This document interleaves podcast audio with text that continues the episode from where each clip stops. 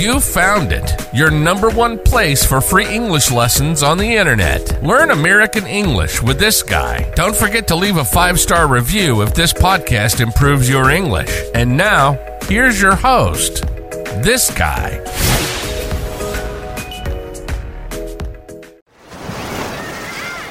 Hear that? Believe it or not, summer is just around the corner. Luckily, Armor All, America's most trusted auto appearance brand, has what your car needs to get that perfect summer shine. Plus, now through May 31st, we'll give you $5 for every 20 you spend on Armor All products. That means car wash pods, protectant, tire shine, you name it. Find out how to get your $5 rebate at armorall.com. Armor All, less work, more clean. Terms apply.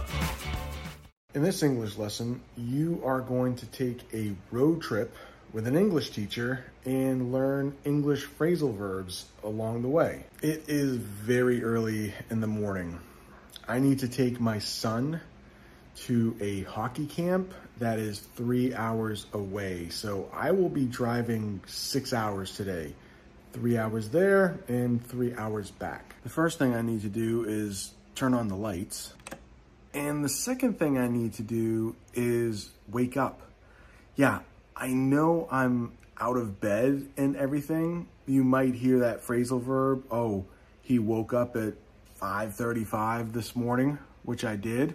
Yeah, I was sleeping and then I became awake, but I'm still kind of groggy.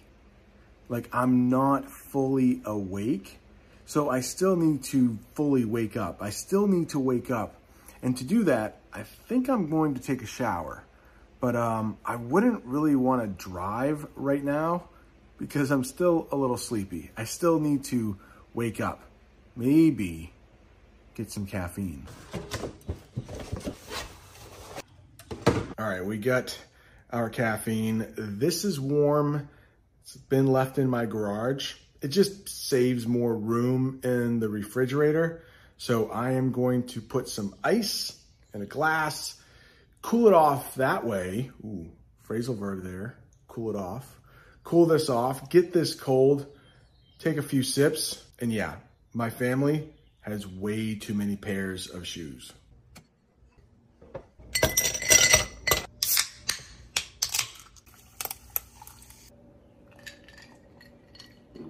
Yeah, that was just a sip. It's a, it's a small drink of something. If I took a gulp, that would be much bigger.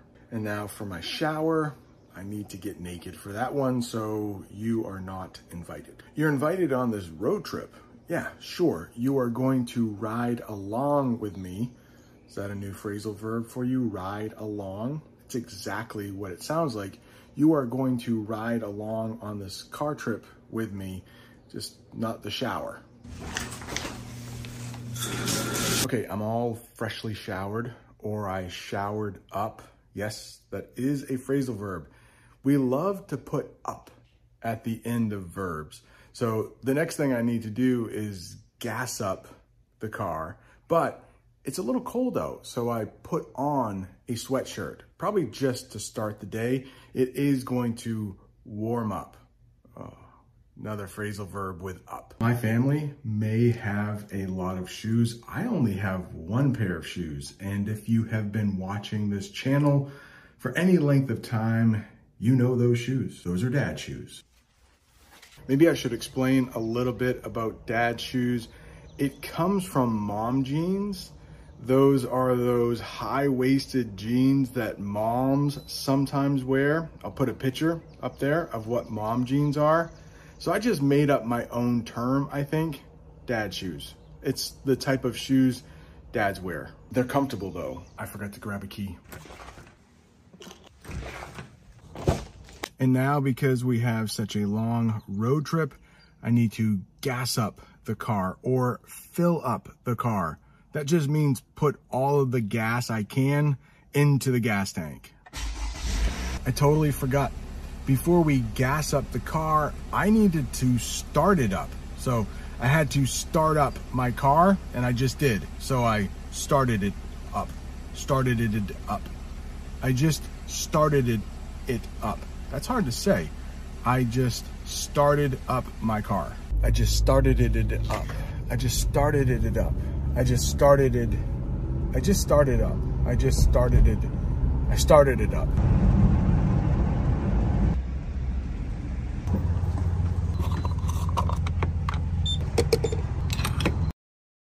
All gassed up, but now I need to plug up my phone. Plug up. I would show you that, but I'm actually recording on my phone, so I can't. You'll just have to trust me. Back home, just waiting for my son to wake up. I got up really early, but it's starting to cloud up. I hope we don't get any rain on our road trip. Cloud up? Yeah, that's another phrasal verb. My son is all packed up for his trip. Did you see the bags? Well, inside those bags uh, is everything that he needs for his hockey camp. He's packed up, and now I need to load up the car. I'm going to put his stuff in the car for him so he'll have it for his trip.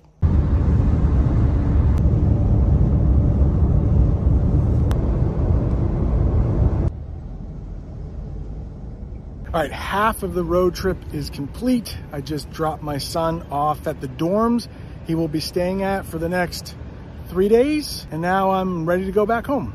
You notice that phrasal verb there, drop off. So I have the car. I'm going to continue driving with the car, but he got out of the car and stayed somewhere. That's what it means to drop someone off. The opposite is pick up. I'll pick him up in a couple days. So we are about halfway through the trip. I am going to fill up here at this gas station right there behind me. Gas is a little bit cheaper here in New Hampshire than where I live in Maine, a different state. But I just fueled up inside. I grabbed a few snacks and some juice. You can also use fuel up for your body. You can give yourself more energy with food and drink. I got quite a bit of driving ahead of me. I hope you have enjoyed this English lesson with phrasal verbs. If you're looking for more work with phrasal verbs, right up there is one I did with food. Thanks for watching. See you next time.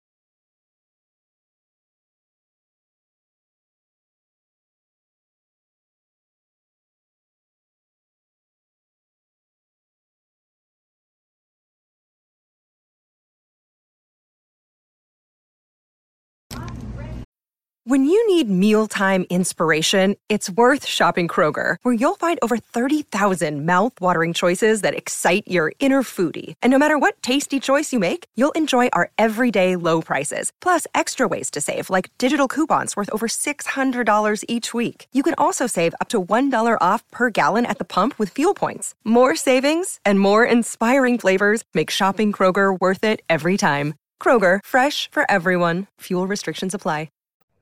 What's going on, everyone? Hope everyone is doing well. I hope you are ready to learn some English terms we use when we talk about driving in English. And it looks like we have a full house already. Before we get started, just say hello to a couple friends. We got Audie the Thai. He is here from Thailand. Cecilia, Argentina's in the house. Natalia, Chile is in the house. Or do you pronounce it Chile? And in the United States, we say chili. Just like the food we sometimes eat with the beans. Mega's here. She's from India. Linda's here. Italy's in the house. Benvenuto. Benvenuto. Yulia's here. Russia, right? Yulia, Russia. Austin, I know that guy. He's from the United States. Welcome, everyone. I, I might have missed a few people. Arthur says he is from Peru. So, welcome. If you're new here, don't forget to subscribe so you never miss a lesson. Let's not forget Asia. They are here. Audie's here from Thailand, Noriko from Japan, Harry, Indonesia. If I missed you, I am sorry. I think that's, oh no, wait, Freddie Wolf we need to represent Europe. France is here. Francis here. Hope everyone is doing well. Yeah, I did create a poll wondering who can drive and who can't drive. In the United States, it's almost necessary to drive. We live in a big country. We don't have great trains. We don't have great public transportation for going from one city to the next. So I think driving on a road trip is a very American thing. If you want to travel across Europe, you could probably do it on a train. If you wanted to travel across Asia, I think the trains there are pretty good as well. Not so here in the US. Easy Rider says he is actually driving right now. Well, I hope if you are driving, I hope you are just listening. But hey, listening is a great way to learn English. With that said, let's get right into the lesson. Did I say hi to Maria? I don't know if I did, but she is modding the chat right now. Aroni from Italy. He will also be a moderator. Skeletor is here. Hey, you know what? I forgot to say welcome to the gold members. Skeletor became a gold member on the last live stream we did about baby seals. Got a little something for you. New member. Make sure you check the members tab for the Discord, the members chat, and the bonus videos. Yeah, so as a gold member, you do have access to the Volley server. We send messages back and forth every day. Audie dropped quite a few messages there. So if you want to see a little more of Audie's hometown in Thailand, check it out. Check it out. All right, let's do this. Let's do this. A few new names in the chat too. Welcome. Welcome. Hope you're doing well. Shah. Hope you're doing well. Maybe, maybe from Iran. Maybe. All right, let's do it. Oh, Manuel's here. Hope you're doing well down there in South America. So that's my face right there. And uh, there's a steering wheel there. And there's also a yield sign a yield sign. So keep that in mind because we will be talking about yield signs in a little bit. Not easy to say, a little different from a stop sign. Oh, Anya's here. Germany's in the house. The next one, or should I say, maybe the first official one, is what we call in English a speedometer. That's how you pronounce that thing. It's a speedometer. And here in the United States, we travel in miles per hour. If you visit other countries and speak English there, they will probably talk about kilometers per hour. But here in the United States, we have to be different. The rest of the world uses kilometers we use miles. We use the English system. And guess what? The English over in England, they've stopped using their own system. And yet Americans continue to use that old system. Yelena, hope you're doing well. Hope you're doing well. So I do have a sentence for you. Let's read it. And you can practice shadowing if you would like. If you don't know what shadowing is, it's when the teacher, the native speaker, says a sentence, you can practice your pronunciation right after them, or you can try to speak along with them. And of course, if you're watching live, you can pause, replay. If you're watching on the replay, doesn't matter, anyways, right? You can pause it. The speedometer tells you how many miles per hour you are going in a car. The speedometer tells you how many miles per hour you are going in a car. And you might see that acronym P8 sorry, mph, miles per hour. That's just a shorter way we write miles per hour. And you will see that on a lot of signs. Speed limit signs tell you how fast you should go. On the highway where I live, you can go 70 miles per hour.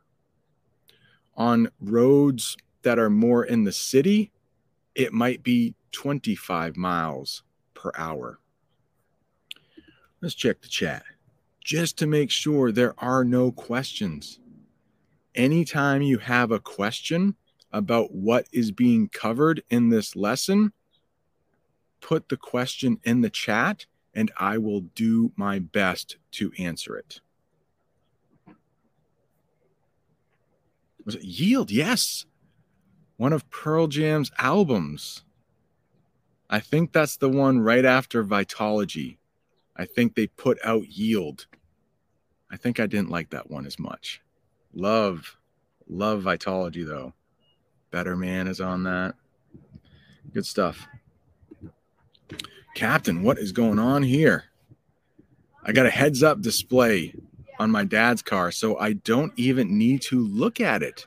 Thankfully, my neighbors are talking. Can you hear them? Should we listen in on their English conversation? I don't know what they're talking about. I shouldn't eavesdrop. That's what we say in English when you listen to a conversation you are not part of, you eavesdrop. Some people think that's rude. I think that's rude. Doesn't mean I don't do it. And Jamie's walking by, my wife. All right. Let's do it. Next one. Ooh, a tough one here.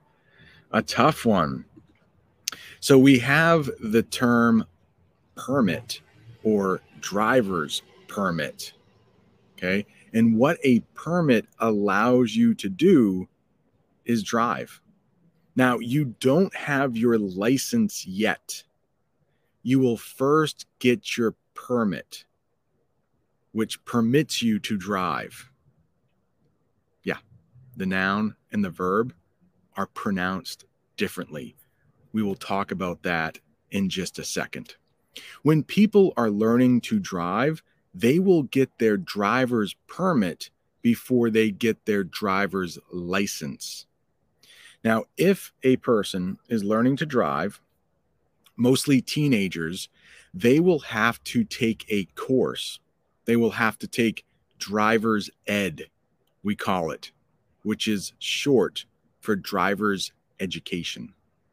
Driver's ed. So many of my students Austin is in the chat right now. Many of my students will be taking driver's ed in the next couple years. And when they complete that course, they will get their driver's permit. They usually have to drive with their permit for about a year. They often have to drive with a parent or someone who is over 18. That way they can learn to drive the other person in the passenger seat, not the driver's seat. The driver's seat is where the driver sits. The passenger seat is pretty much all the other ones, but the one in front, ooh, in the United States, it's to the right of the driver. We might call that the passenger seat or shotgun. I don't know why shotgun. Probably probably don't want to know why. But yeah, they will drive with their permit for about a year and then they can get their license after they know how to drive a little bit better. Permit. That's the noun. Like in the picture, that woman is holding her permit. It's a thing. But it permits you to drive. That's the verb. It permits you to drive or allows you to drive. Permit as a verb, sorry, permit as a verb, permit as a noun. are pronounced differently. I'll do that one more time. Permit as a verb and permit as a noun are pronounced differently. Don't you love English? I mean, same exact spelling, different pronunciation.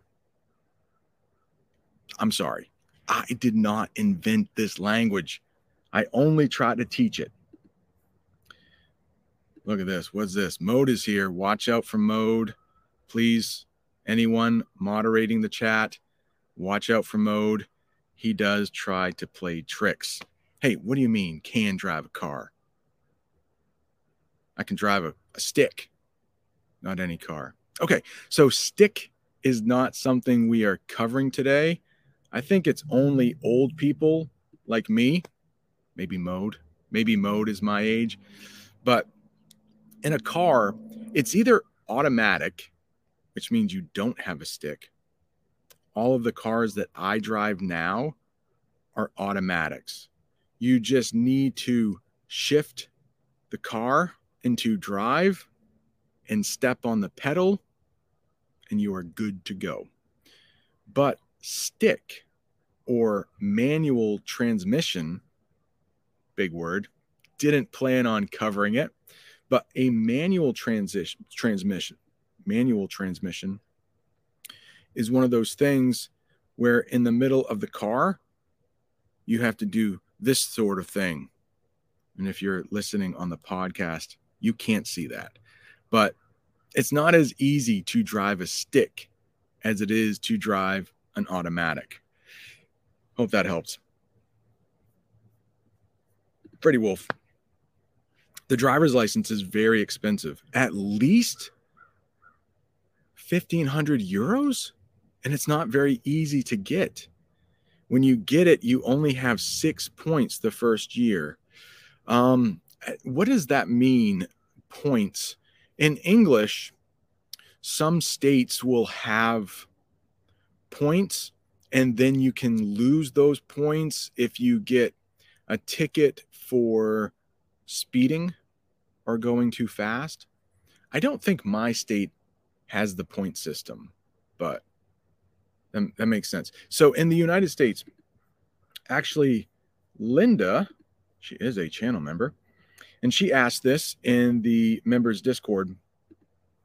If you would like to become a member, I'm sure there is a link there. Silver members and gold members are in the Discord.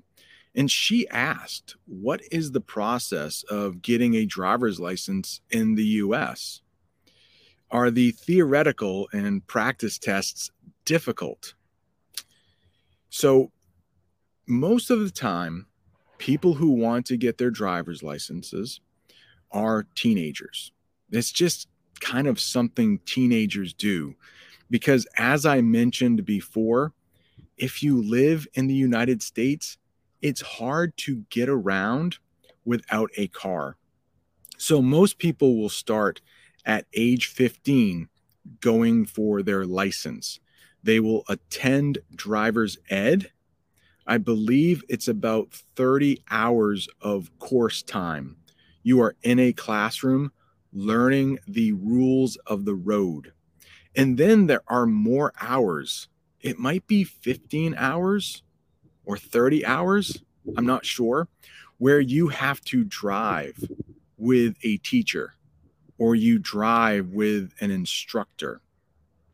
And after you complete those hours, you get your permit, like we talked about before.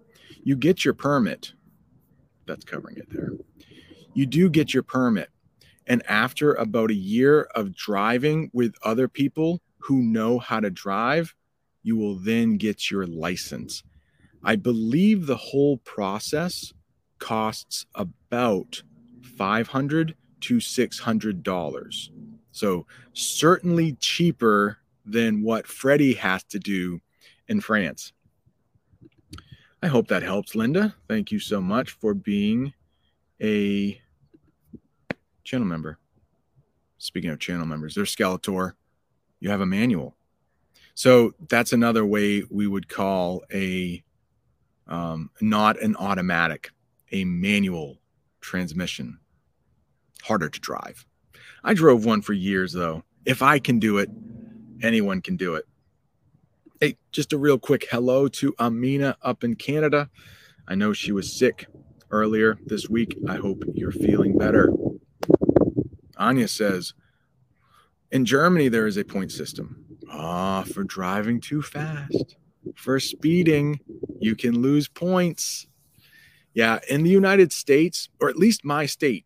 So in the United States, there are 50 states, and each state deals with driving a little differently. So if you go to another state, it is good to understand the laws for driving there.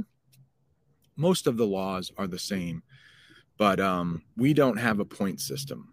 You just get fined. When you get fined, that means you have to pay money to the government. Not very fun. Is Lyndon's in the chat? Okay, yes. Okay, Linda, welcome. All right, happy to do it. Thank you so much. The next one we talked about permit, which which permits you to drive. The next one here, steering wheel. Hopefully that one is pretty simple to understand. Just in case you didn't know what that thing was in English, we call that a steering wheel. Steering wheel.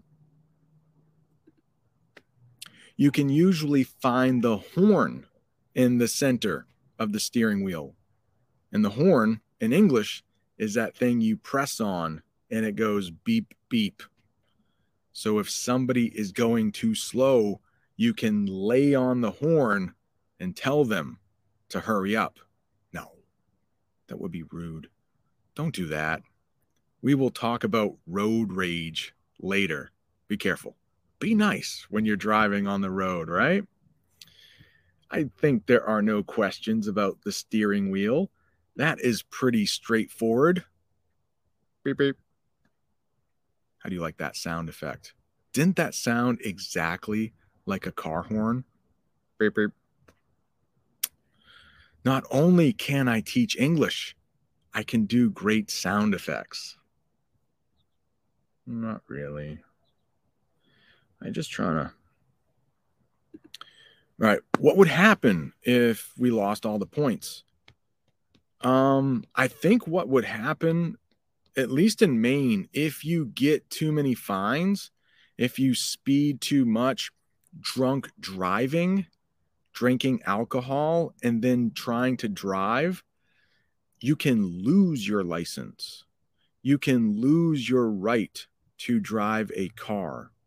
So if it gets bad enough, you can be put in jail. So, yeah, it can get really bad. Luckily, I have never been given a speeding ticket. Never been given a speeding ticket. I would like that to continue. All right. Um, Talia, hey, thank you for being a channel member. What's a flywheel? The only kind of flywheel I would know is like for fishing, I believe. On a fishing pole, we might have a flywheel, but as far as I know, nothing to do with driving, only to do with fishing, I think. All right, the next one. We did have a couple questions about carpooling. I think I did an intro to this lesson and I mentioned carpooling. So let's talk about carpooling right now. It is very popular in the United States.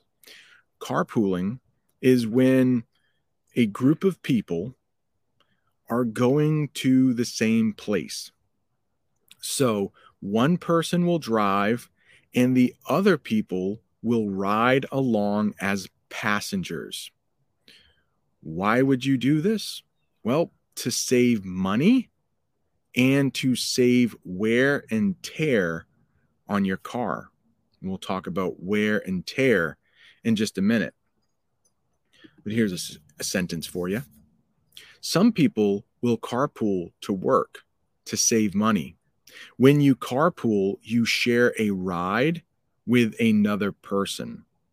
So if one person drives for a week, another person might drive their car the next week. That way, you will save money on gas, you will save wear and tear. It saves wear and tear on a person's car. You will hear that term often in English, and that means having to get new tires, having to get a new engine, just all of the things that wear down an English phrasal verb that wear down on your car when you drive. The engine, the battery. We're not going over all of the parts of the car, but as you know, whenever you drive, you're doing damage to your car. Little bit, but the tires, you know, they're not as new as they were before you drove. So, wear and tear on the car, oil changes. I didn't talk about that, but two things you put in the car are gas. We'll talk about gas in a minute. But then you also put in oil. It's darker, blacker than gas. And so some people have to get an oil change every 3,000 miles. If you're carpooling, you're not driving as many miles, so there isn't as much wear and tear on your car. In the United States, we also have something called carpool lanes. Carpool lanes. You will find these on the highway. And as long as you are carpooling, you can use this lane.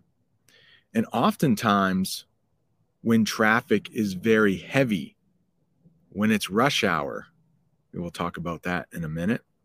You can get to where you need to go, maybe work or home. You can get there more quickly in the carpool lane because there are fewer cars in the carpool lane. You can only go in the carpool lane if you are carpooling.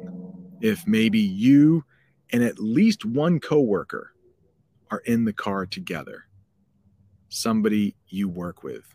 You cannot go in a carpool lane if you're driving by yourself. And yes, you can get a ticket for driving in the carpool lane if you are not driving with a carpool. Hope that helps. Checking the chat here just to make sure. Oh, Skeletor. I thought you were one of my students in my classroom, like Austin. All right. Yes. There's Austin. He's a student in my class. He knows English, but he's hanging out in the chat. Thank you, Austin. Yeah, so Skeletor, join us in the uh the volley server. Ah, my blue jeans are well worn. Manuel says. Yeah, I'm I'm wearing blue jeans today too but they must not be well worn because Jamie asked, Are those jeans new? I said, No, I've had them for a few years, but they feel warm, worn. They're nice and comfortable. Hey, Madi's here. Amina is saying hello to Madi. I did not see him, but I hope all is well in Saudi Arabia. Ooh. Yulia, what? I have never seen that word in my life. Amortization, I guess, is maybe how you pronounce it. I have never seen that word in my life. So, as I always say, if I am a native English speaker, I have been speaking English for more than 40 years. I have been teaching English for more than 20 years. If I have never seen that word, maybe you don't want to use it because it's likely that other English speakers will not know that word. Now, one thing I do know about that word is in the middle is the root word mort, M O R T. And when you see that in English, there's a good chance it means something about death. So I wouldn't use that word, but it probably has something to do with something getting worse or slowly dying or something like that. But I would not use that one. All right. Wow. Austin. I did not pay him to say that. He says he is a cool teacher, one of my favorites. He can he can dish all the dirt. he can he can say all the bad things. Miho is here from Japan. Hope you're doing well. The next one is dead end. Speaking of dead in Mort, a dead end. That is a road that just comes to a complete stop. You may see that road sign in the United States. Be prepared. You are going to have to turn your car around and go the same way you came. I got a, a sentence for you here dead end. A dead end is when the road comes to a complete stop and you need to turn your car around. It happens, especially in smaller towns. There might be a lot of dead end roads. A lot of Americans like to live on dead end roads because the only traffic going down that road is usually people who live there. They're usually very quiet roads. There isn't any through traffic. Through traffic is when people pass by a house and they might be going to work, to the store. They're just going through your neighborhood, but they're not stopping through traffic. Dead end. This is not true, but I have a sentence. Sounds like the garage door is opening. Maybe my wife Jamie is leaving. Go. Oh, she said she was going to the store. This is not a true sentence, but let's practice this foreshadowing. I live on a dead end street. I don't, I do live in a quiet neighborhood. Usually, the only people driving by my house are people who live in my neighborhood. We don't have a lot of through traffic. Ooh. Brakes. We can, Jamie's shaking her head. We can talk about brakes. I don't know if you just heard those brakes squeaking, but we just had the brakes done on our car a couple weeks ago. They work great except when you're going backwards in the car. We might say backing up. When you're backing up and you push on the brakes to stop the car, they squeak. That's that that's how I would describe that noise. If you heard it, the brakes are squeaking. So yesterday, Jamie took the car to the mechanic a mechanic is a person who fixes cars.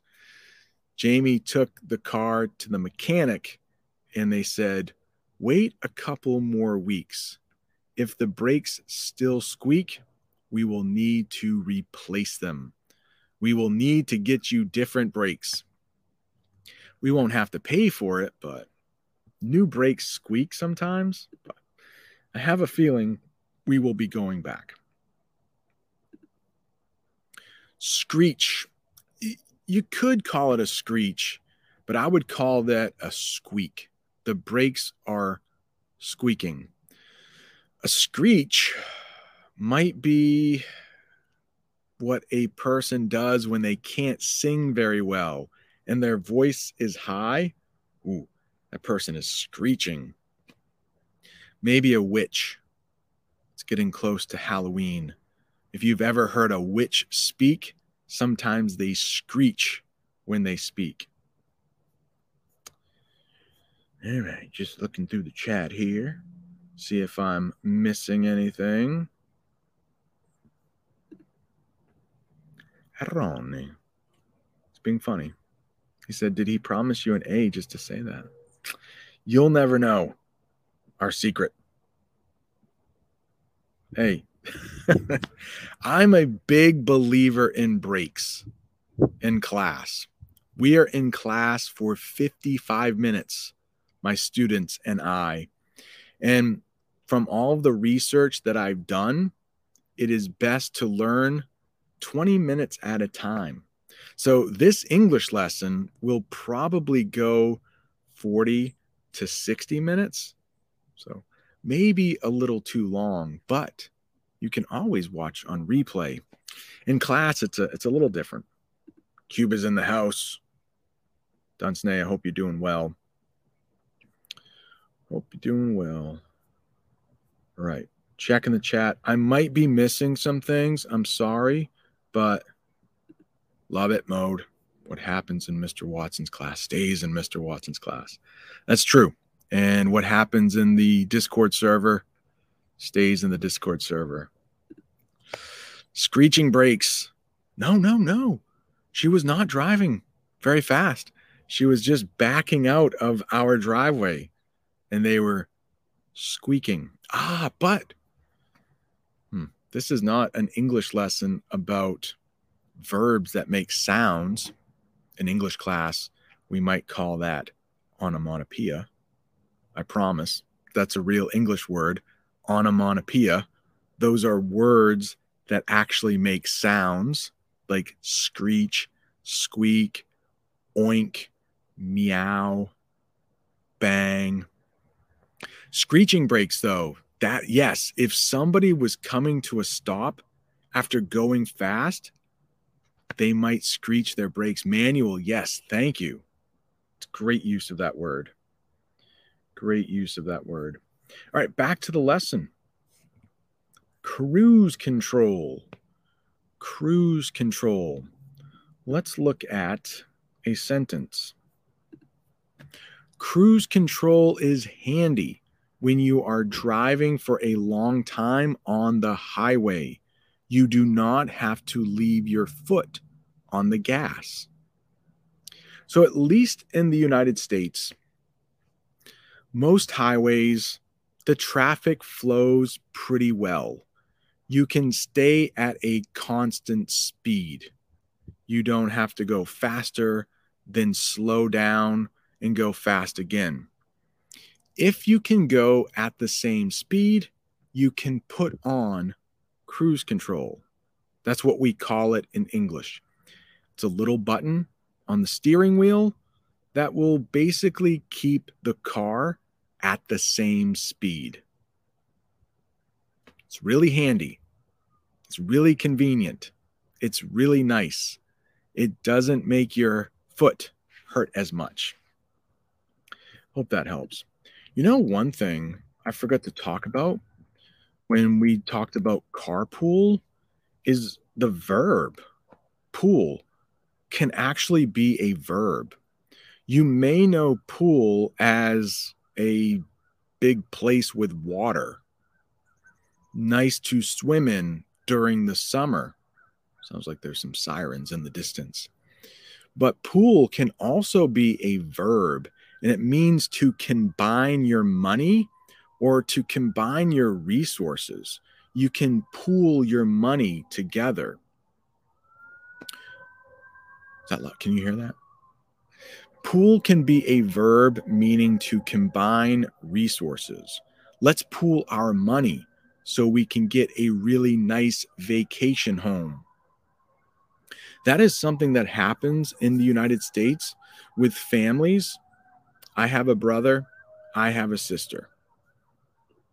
None of us are rich, but it is possible one day if the three of us pool our money together, we could buy a vacation home.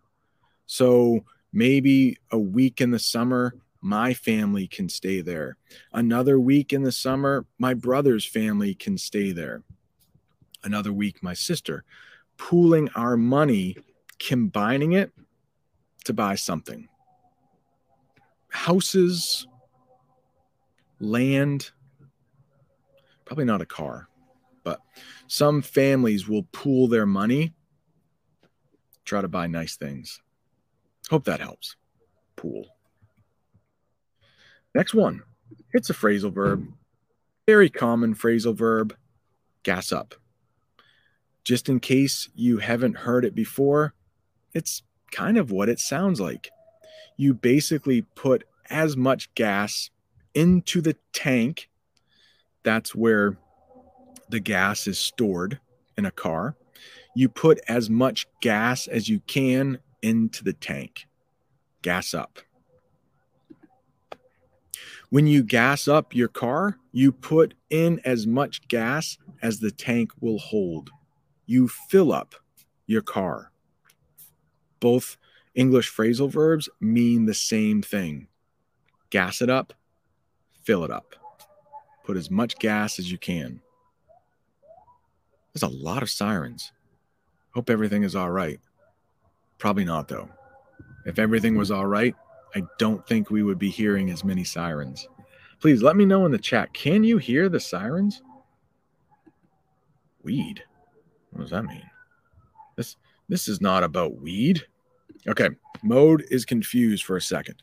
Hold on a sec. Wait. Hang on.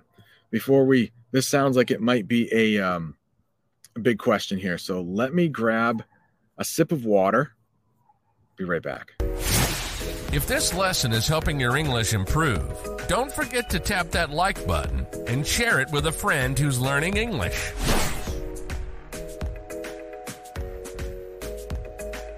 All right. If anybody would like to get a, a mug that shows off how much you like English, there is free shipping in the store today. I think there is a link. I also have a uh, sweatshirt that I'm wearing. If this lesson is helping your English improve, don't forget to tap that like button and share it with a friend who's learning English. All right. Um, for today only, though, check out the store. It is free shipping. It should be free international shipping. If you're watching this on replay, don't worry about it. Like, I will let you know when free shipping is back. They do it about once every month.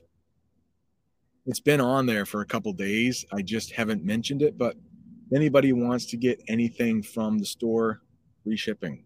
I'm told free international shipping too, which is which is crazy. I think I have um because I tried it this morning and um you should see a little if you if you choose to buy something take a look at this um yeah. All i had to do was push like redeem. At least that's what it told me in english to redeem the sale and then it took off uh, shipping. So you could get a mug like this if you would like. Like 15 bucks something like that. Show everyone how much you love english. But again if you're watching on replay don't don't buy it. There, there, there will be a, another sale. I'll let you know. Mode had a question i'm always i'm always i'm always nervous when mode has a question but he's confused. Let's make sure he's not confused anymore. I'm a little confused. So you can only use screech when with brakes when it comes to a stop after going fast but we can't use it for any other sounds that come from brakes. I mean, you could, you could, you could say the brakes were screeching when Jamie backed up, but I would describe it as squeaking. Squeaking is just a little bit shorter of a sound. Squeak like a mouse. The noise a mouse makes in English, we would call it a squeak. A screech is a little bit longer. It lasts a little bit longer. Just like that person singing. Yeah, screech. It also might, not that I have a lot of hair left, but when you hear screeching, the hair on your head might stand up. You get that funny feeling in your back Oh, if you're young, you don't know this. But if you take your fingernails and you take a chalkboard, that would be a screech. If you scrape, another big word there. If you scrape your fingernails along a chalkboard, that's a screech. That's not a squeak. Hope that helps. Maybe I should do an entire English lesson on on verbs that make sounds. Could do that. Or it could be a noun. Depends on how you use it. The the brakes were squeaking verb. I heard a squeak noun. Hope that helps mode. Good question.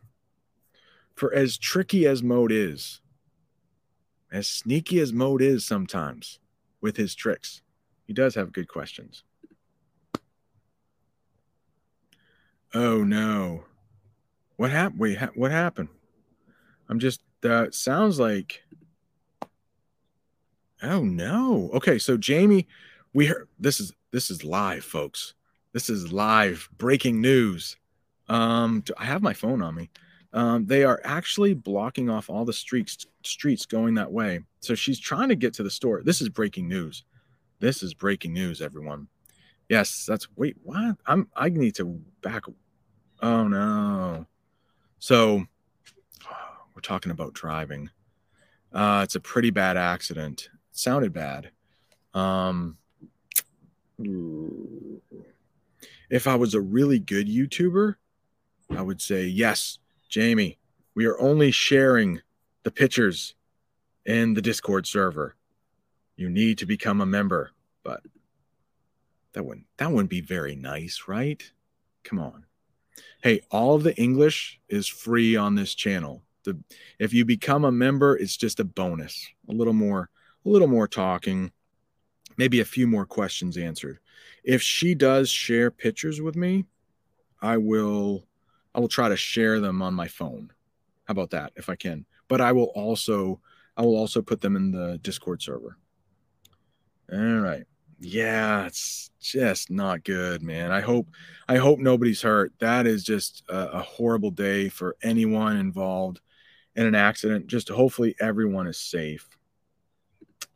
Now, Elena, I didn't want to say anything. She says, Brent, aren't you scared when Jamie's driving? Oh, oh, okay, okay, that's different. Now, when I heard the sirens, I thought, oh, she was traveling that way. In the back of my mind, I did have a thought like, oh, I hope Jamie wasn't involved in an accident. But this is a different question. Brent, aren't you scared when Jamie's driving? We have many men who are afraid when their wife drives the car. No, that is not that is not a fear that I have. Jamie is very capable. I think women are just as capable of men driving. Um, my daughter drives, my son drives. Now that worries me a little bit just because they don't have as much experience, but I know that they are uh, mature. Nails on a chalkboard. Yes, that is an English term we say sometimes. If something is a bad sound, you might hear, oh, sounds like nails on a chalkboard. Maybe you have that person in your life who just has a voice that like nails on a chalkboard. Car doors. Hmm. Car doors. They might, I think they would squeak. Yeah. That's a good question. The windows, eh, probably squeak as well. Maybe if, when you're rolling down the window and there's a long noise, uh, that's could be screech. But hey, if you're an English learner, English isn't your first language, don't worry too much. Screech, squeak, they're very much the same, almost completely the same. Excuse me. All right, let's get back. Everyone is okay. Jamie says, good. Ooh, okay. The accident is 1.5 miles from our house. H O U S E. My neighbor is coming. Yeah, I told you about the um, older neighbor. He doesn't know about the internet, so he just might. Uh, Let's go on with the lesson here. But if he says hi, I'll have to say hi. All right, the next one is headlights. Headlights, and that might that picture might tell the whole story. That part of the car is called headlights. It is a myth. Women drive the car better than men, Manuel says. Hey, that's great. Yeah, I think equally, right? There are some bad drivers who are men, and there are some bad drivers who are women. Good call. Love it.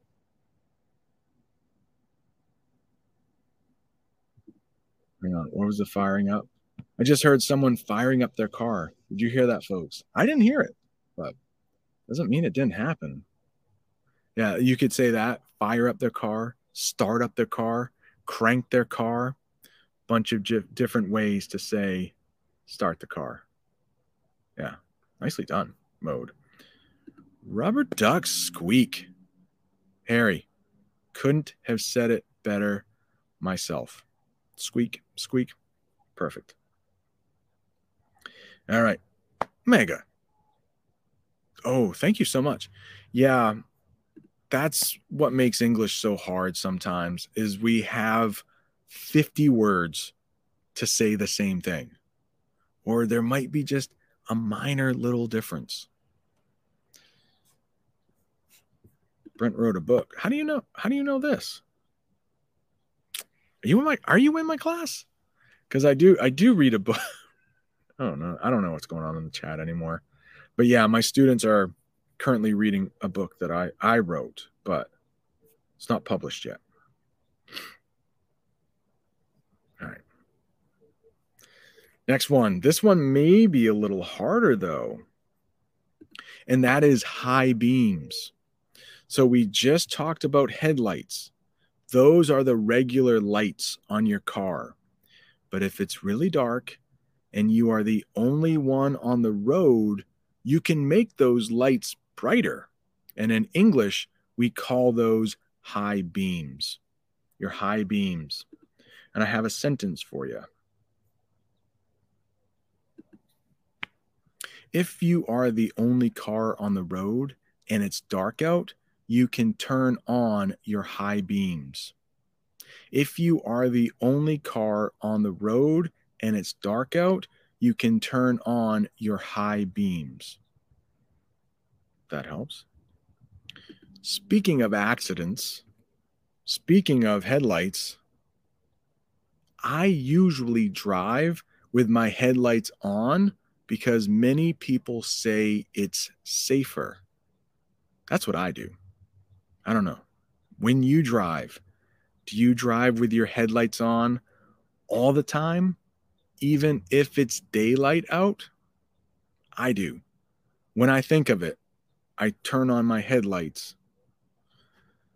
People say you are less likely to get into an accident if your headlights are on.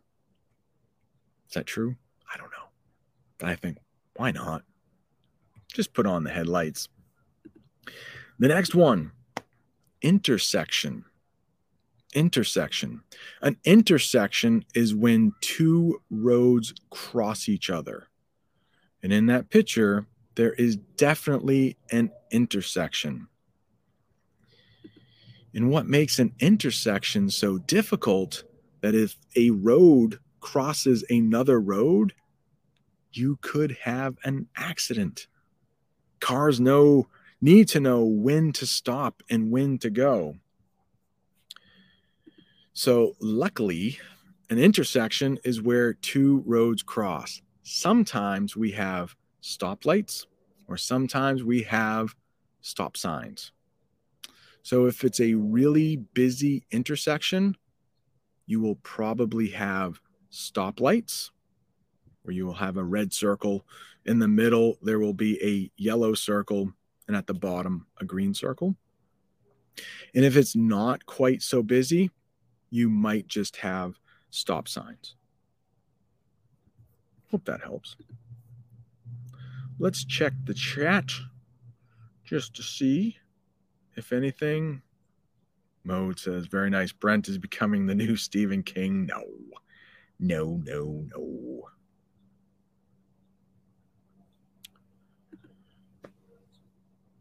Wow, capped. So there must be more of my students in here. No, feel free to uh feel free to uh summarize what the book is about, Captain. Huh. I, I'm so confused. I don't know who um who are like people I've met in person and who are people from other countries. I'm so confused now. Ah, Freddie Wolf says the headlights are mostly automatic on cars. See, not my cars. My cars are a little older. So I think our newest car is a 2016. The other car is a 2013. So no automatic lights for me yet. Maybe when we upgrade to another car many years from now. All right, it's easy for Brazilian people. I already got it before you say it. Oh, nice. Nice. I love it when a person's native language is similar to English. Sometimes there will be words the first time you see it, but I know that.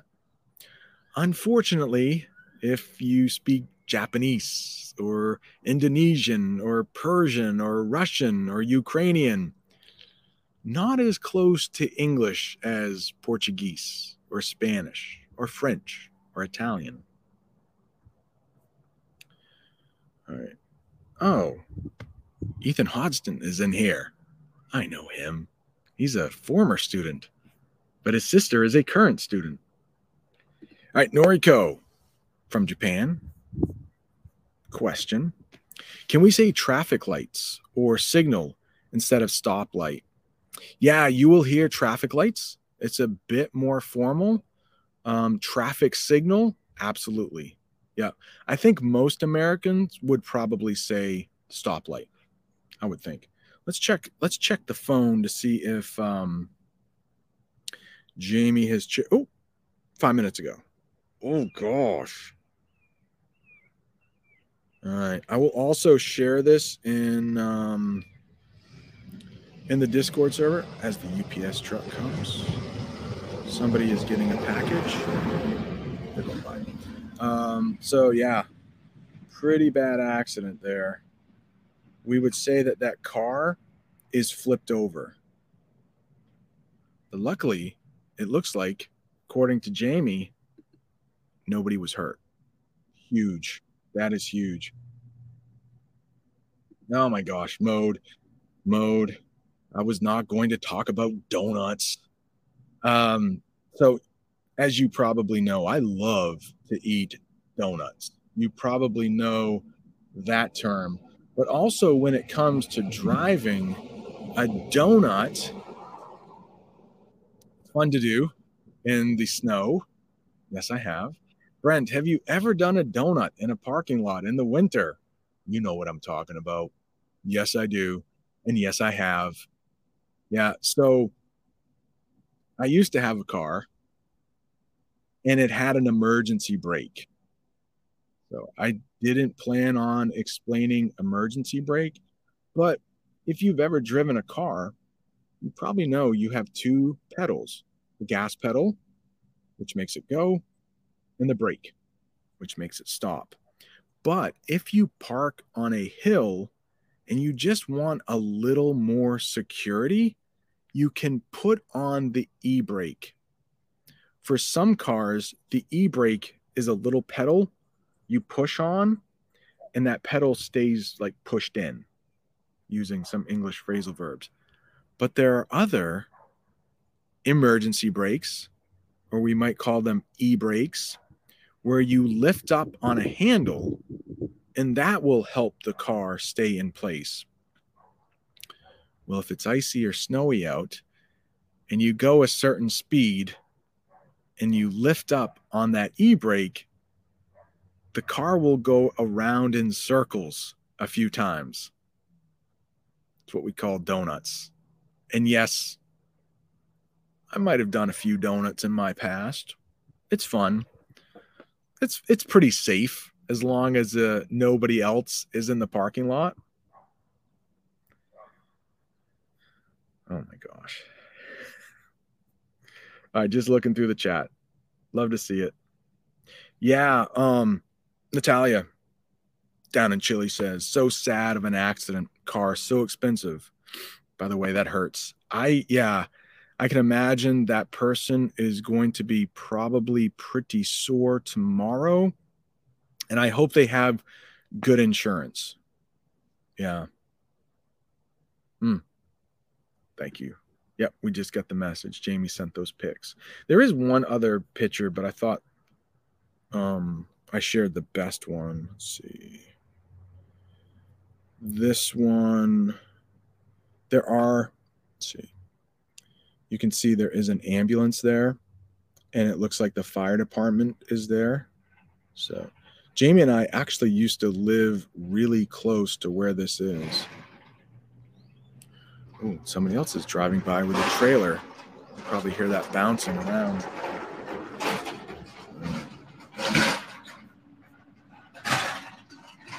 Right, Musa says, I once drove a car with a guide. I'm still a second grader, which is a little weird. That would be very illegal in the United States, but pretty cool. I'm sure you had a good time. All right, Austin says that he has driven his dad's truck. It happens. Uh, yeah, Austin is probably 13 or 14, so getting ready for those driver's lessons.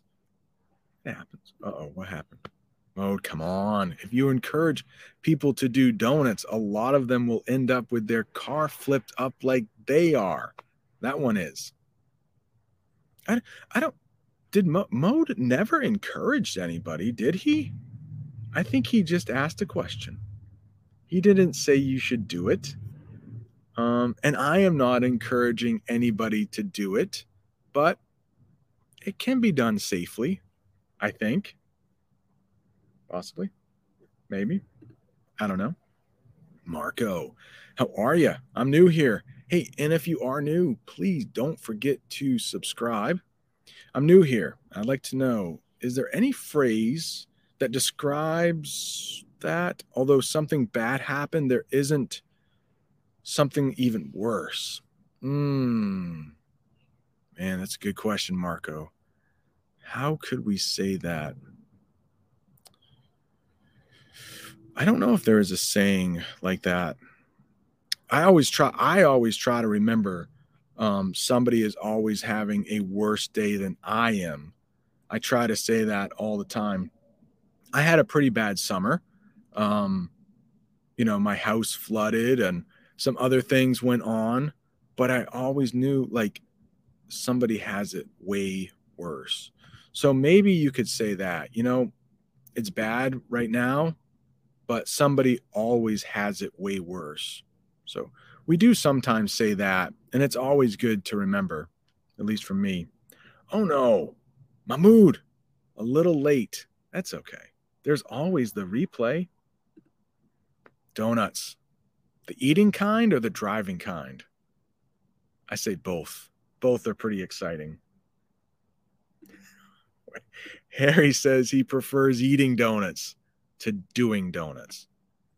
That's a good that's a good thought to have. Much safer to eat donuts. But if you eat too many donuts, it's not good for you. Hmm. Not too many donuts. In English, we say moderation. If you do something in moderation, you don't do too much of it. There is a saying everything in moderation. Everything in moderation. All right. We have been doing this for about an hour. I could do this even longer. It is so much fun, but we should wrap it up. I do need to pack. Jamie and I are going to be spending the night in a hotel. I will do an English lesson from that hotel. If you've seen any of the other um, lessons on this channel at a hotel, you know the drill you know what happens. I start recording. I can't stop recording until I get to my room. And we learn English all the way. Thank you so much, everyone, for stopping by. I hope, Danny, Danny from France. She's just arriving. She's been a channel member for a long time. Wanted to say hi to Danny before we left. Hope everything is well. Yeah, thank you so much for stopping by. Anya, Aroni, Maria, thank you so much for moderating the chat. Thank you so much for subscribing. Don't forget to click that like button if you haven't. And I'll see you next week with another English lesson. I don't have one planned. So if you want to leave a comment, let me know. I'm open to ideas. All right. Adios, amigos. I will see you soon, probably next Saturday, with another English lesson. Adios, amigos. I would love to give a huge shout out to the sponsors of this podcast, the fine folks at LingQ. LingQ is the app I have been using for the last three years to learn Italian, and it is the app I will use to learn Portuguese for my trip to Brazil. What makes LingQ so great is that it is the only app you need to listen to your English, to read your English. You can even translate right on the app. You could even download this podcast to LingQ, get the transcript, and study it like an English lesson. You would like to check LingQ out, there is a link in the show notes for 35% off an annual membership. Now let's get to the English lesson. What is going on, everyone? I think we're ready to learn a little English. I'm definitely ready to teach some English. So today's lesson is going to be about things you might find in the road or maybe things you would find on the side of the road. Hopefully, everything is sounding okay. Sounds okay in my ears. Before we get into the lesson, I would like to say hello to a couple people. Freddie Wolf is here. What's going on? Hey, Filippo, where was he? Filippo has the day off and he chose to watch some English for a little while. We should be here for about an hour, 45 minutes to an hour.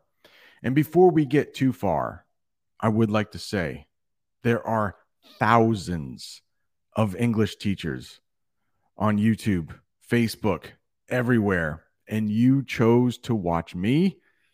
Thank you so much. That means a lot. You know what else means a lot? I think Tanya. She dropped a super chat. I do have a little something for her. Oh, thank you.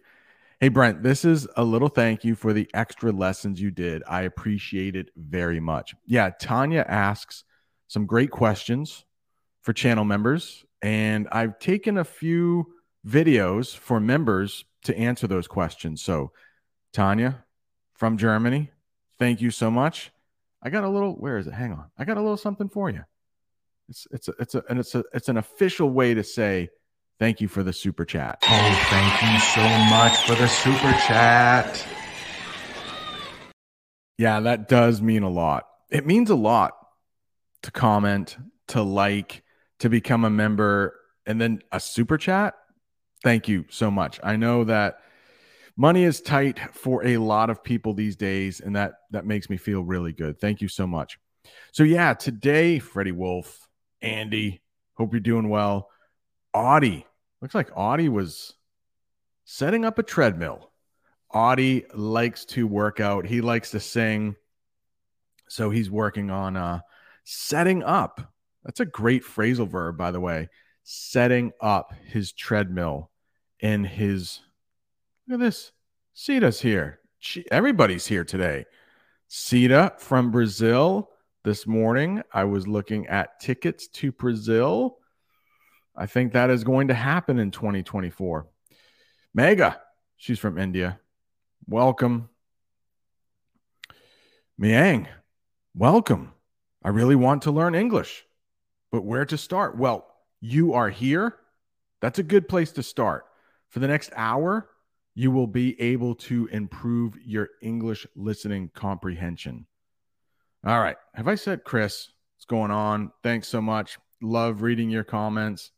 Okay, I wish I could say hello to everyone. Molly's in the house, Baba. But we are here to learn some English. So just let me say hello to a couple more people. Pony, it looks like Pony was here too, but I did not see her anywhere. I'm sure she's here. Irina, how are you? Welcome. We got almost 100 people here watching on Facebook and YouTube. So I do need to say hello to Cecilia and Yulia. A lot of familiar names here. So don't want to miss anybody. I mean, did I say hello to Amina Amina yet? She is in Ottawa, and I want to tell her my brother and sister in law are in Ottawa right now visiting friends. All right, Kurdistan. Every time I see Kurdistan, I need to say hello. Hopefully, hopefully you're doing well. Let's get into the oh, so many, so many people I would like to say hello to. Okay. How about this? How about this? Before we get started, just leave it in the chat, just so we get to know each other a little better.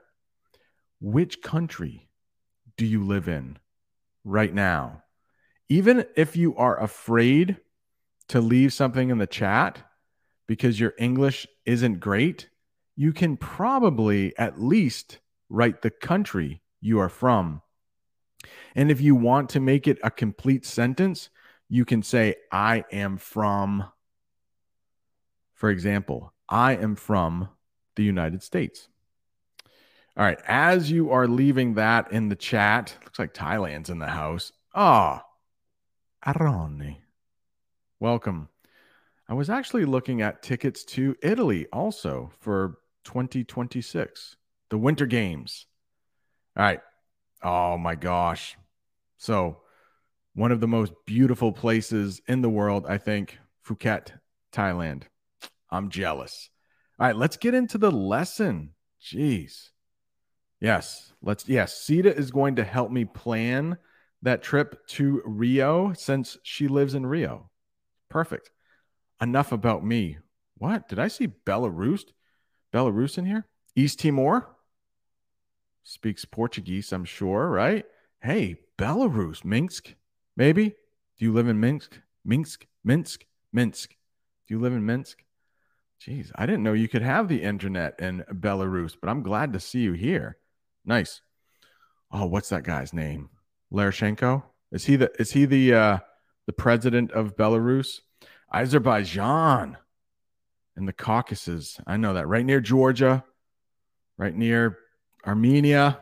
Sorry, I know there's a little tension there. Some oh, Nigeria's here. Lagos, Thomas representing the country of Germany, India. Awesome. Great to see so many cool countries. Who can forget the Philippines? My goodness, another beautiful country. Guatemala. All right. Myanmar. Very nice once known as Burma. What's the capital? Is it Rangoon? Rangoon? Hong Kong. Welcome. Jeez. From Luxembourg. Now in Brazil. Whew. Luxembourg. A little expensive, maybe, to live in Luxembourg. I've heard it is. And of course, we know Amina. She is from Somalia, but now lives in Canada. Okay, let's get it. I could, geez, I could just read the chat all day but that's not why you're here. Japan, welcome. No way, Norway? I don't think we have many viewers from Norway. So many people speak English in school. By the time they graduate, they are very fluent in English. So, welcome, welcome, welcome, welcome. Okay. I want to read the chat all day, but you are here to learn English. So let's do it. Today's lesson is going to be about things that you might see in the road as you are driving, or things you might see on the side of the road. All right. And if you do have questions, there is a form in the description. I will check that from time to time. So, the first thing I would like to talk about is a pothole. And if you can see that picture there I'm sorry if you are listening to the podcast. You can't see that, but basically, it is a large hole in the road and it can really damage your car, especially that hole in the picture. Can you imagine if you are in a car or riding on a bus and that vehicle goes over that pothole? There's probably going to be some damage. Let's take a closer look. I do have a sentence for you that you can practice shadowing with. A pothole can really damage your car. Yeah. And unfortunately, where I live, in the springtime because underneath the ground there's some water and then it will freeze and then it will thaw and then it will freeze again and then it will thaw and it really makes the roads all messed up. And sometimes potholes will form. Where i live potholes are really bad in the spring. So we will talk about construction and traffic cones later. There are ways to fix these potholes. But right now, where I live, while I am driving, I need to dodge those potholes. Dodge is another way to say avoid. I do not want to run over any of these potholes because I'm afraid it's going to damage my car. Here's another sentence with pothole. If the pothole is too deep, the city will probably fill it in. So there's an English phrasal verb there. And you can see in the picture, there is a hole. To fix that hole, I would use the phrasal verb to fill in. So the city that's and it's in capital letters because I'm talking about the government of the city. So wherever you live, you probably pay taxes to your city, maybe to your state or your province, and then to the federal government, to the country. So the city will use tax money to go around and fill in those holes. Hopefully they do. My city does most of the time. How about this? Something else you might see in the road is a speed bump. Clearly, there is a picture there for you. A lot of times it is painted a different color so that the driver knows, whoa, there is a speed bump coming up. You might want to slow down. Here's a sentence for you speed bumps are designed to slow down cars. You don't want to go over a speed bump too quickly. All right, let's see. Do we have any questions yet? There is one question. It is from Renata. She is from Brazil. I think I can share this here for you so that you can also see it. I think it is helpful if you are learning English to be able to listen, but also read what I am saying. So that's why I try to put on some sentences at the bottom. If you see some of my shorter clips, there will be transcripts right on the on the screen. All right, let's make it a little bigger. Let's get rid of this banner. Here we go. Renata always asks good questions. All right. Hello, Brent. I hope you are doing great and in great health. Yeah, so far.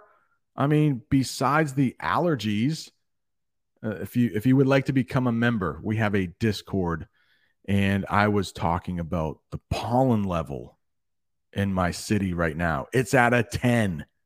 I don't think there is an eleven. So we were talking about suffering with allergies, but I can't complain. The allergies will go away. So I am in good health. I chose to watch your live stream because I love the United States. I can make that a little bigger so you can see. Because I love the United States with all my heart. Have a great day, sir. All right, this is really well written. I am going to read this again because I do not see any grammatical errors. And this might help with your English reading, your listening comprehension, all that good stuff. Renata, thanks for the great question. Hello, Brent. I hope you're doing great and in good, great health. I don't have any questions about today's topic. I chose to watch your live stream because I love the United States with all my heart. Have a great day, sir. Right down to the comment, uh, the comma with sir Renata. That is really good, by the way. Nicely done. I would love it if all of my students where I teach could write like that. They can't, but uh, that's really good stuff. Okay, so back to the lesson. What about this thing? A detour. A detour. Oh, wait, hang on. Hang on. Let's go back. I forgot. There is another way that you can use speed bump in English. And sometimes that means a little problem, a speed bump. We've hit a speed bump. Well, if you hit a speed bump in your car, you literally hit it. But we also use it figuratively. So, literally, you literally hit the speed bump with a car. Figuratively, not real, we use it as a problem. How about this? We hit a little speed bump, might mean you've had a little problem. You've probably hit many speed bumps while you're studying English. Yeah, I know. I've been studying Italian for a little while. I'm going to switch to Portuguese for the upcoming trip to Brazil. But when you're learning a new language like English, you will have some days where you think, oh man, I really know this language. And then there will be other days where you hit a speed bump. It slows you down a little bit.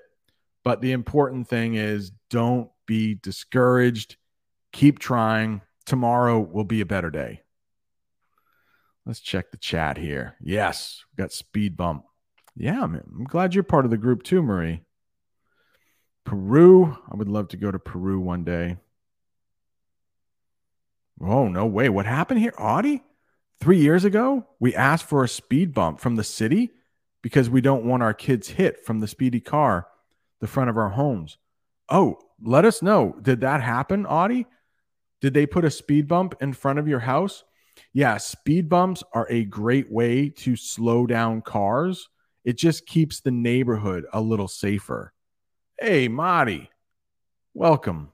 That man is from Saudi Arabia.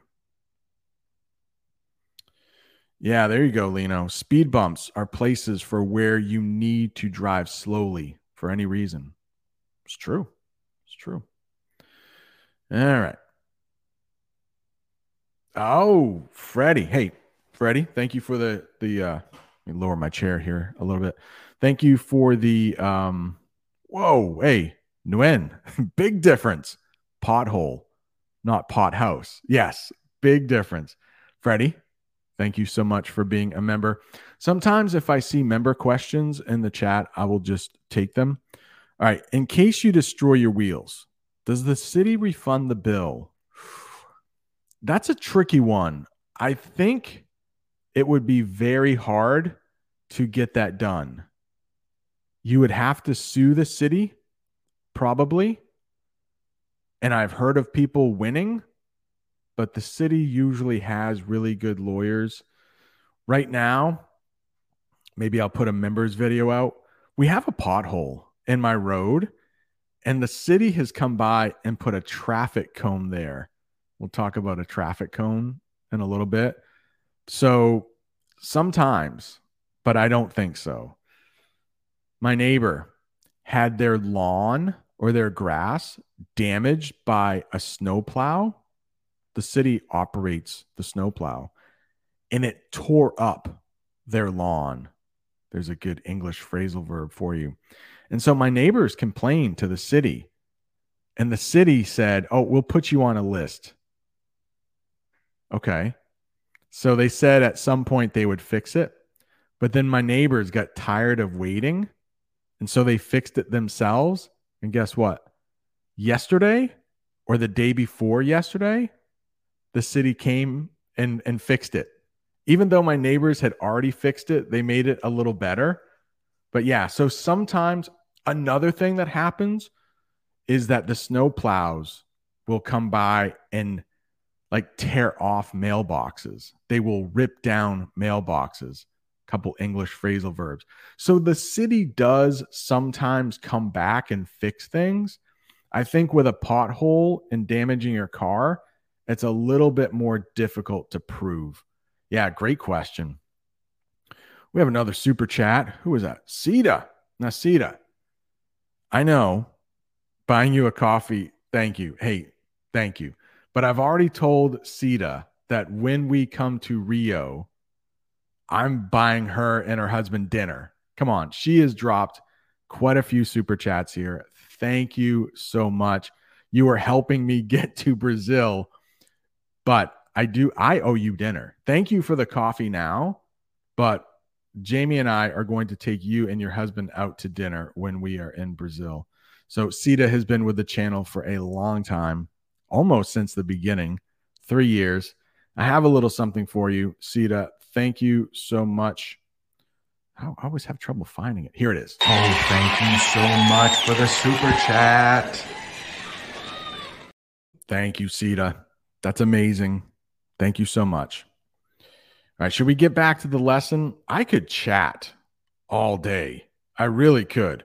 I could really chat all day, but I know you are here to learn English. Real quickly, for anyone celebrating, yesterday was Eid, so Eid Mubarak. Yesterday, I ordered some pizza, and the woman who brought my pizza out to my car had a hijab on. And I told her, I said, Hey, Eid Mubarak. And she's like, "Oh my gosh, thank you so much." Nobody has has wished me that the entire day, and I've been working all day here. Like, oh well, you know. I hope you had a good Eid. Hope you can eat that pizza now. So, hey, Audie. Audie's been with the channel for a long time. My friend, where is it here? I just had it and now I can't find it again. Audie, Thank you so much. Oh, thank you so much for the super chat. That is very kind of you, Audie. Thank you so much. Sita, thank you so much. Yeah, coffee. We, we will get something here. I promise. Next 2024. All right. We back? Okay, let's get back to this. All right. We'll be the judge of that. Somebody said, Hey, I'm a handsome man. We'll, we will be the judge of that. We will be the judge of that. All right. Eid Mubarak. All right. Let's go. More English. Speed bump. We just talked about that, didn't we? Um, the next one here a detour. A detour. That can be pretty tricky. I want to talk about the next two together so first we have detour, and then we have roadblock. So as you are driving in the United States, maybe in some other countries, probably Canada too, probably Mexico, we have a lot of the same road rules. But when you go down the road and you see a detour, that's a little bit better than a roadblock. So let's talk about the difference between a detour and a roadblock. All right. I have some um, sentences for you here. This is a long one. A long one.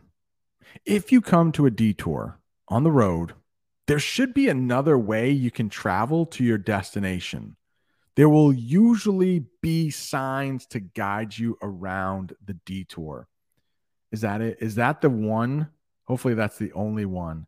I always read these over, and yet I have at least one typo every lesson. Usually be. I forgot the little verb there, be. I will read this again to make sure it's exactly perfect. All right, here we go. If you come to a detour on the road, there should be another way you can travel to your destination. There will usually be signs to guide you around the detour. So maybe there is some construction. I will have a picture of construction a little later, and for some reason you are not able to travel down the road you want, you may have to take an alternate route. It's another way to say it. And hopefully, especially if you're in a different city, there will be detour signs that will take you back to the place you want to go. Maybe there's a big pothole in the road. So the road has been closed. There is a bit of a roadblock, but a detour will show you some other streets you can go to get to where you want to go. Detour, not as bad as a roadblock. Roadblocks are a little different. Sometimes roadblocks come without warning. And I'll give you an example of, of when this happens. But if you come to a roadblock, that means the road is closed. And at least in this picture, I do not see any signs that say detour. So this just looks like you're out of luck. It's like you come to this. I would hate to see this, but if you're driving in an area you're not familiar with and you come to a sign like that, it's like, um, what do I do? Hopefully your GPS can guide you around, but there are no detour signs there. It just looks like psh, you're out of luck. The road is closed. Find your own way. That can be a little tricky. Definitely. Not on guardrail yet. Thought there was something else I wanted to do here before. Yeah, here's the thing. Sometimes roadblocks can come without warning. For example, when my wife Jamie was younger, before I met her, she was traveling down the highway and suddenly there was a roadblock. She couldn't drive any further. The police had blocked the road because someone had gotten out of their car with a weapon. So she just had to wait there for a long period of time, like 45 minutes, I think, or an hour. So sometimes if there is an accident, the road could be closed. There might be a roadblock, and you just have to kind of sit and wait. Luckily, if there's a detour, whoever put up the roadblock, they've given you a way that you can keep traveling without having to stop. So detours aren't as bad as roadblocks. I, I do have a question for everyone watching live in the chat, or you can leave your comment later. But can you drive a car? I'm wondering how many people in the chat are able to drive a car? Or do you take buses and taxis everywhere you need to go? Can you drive a car? Do you have the ability to drive a car? All right.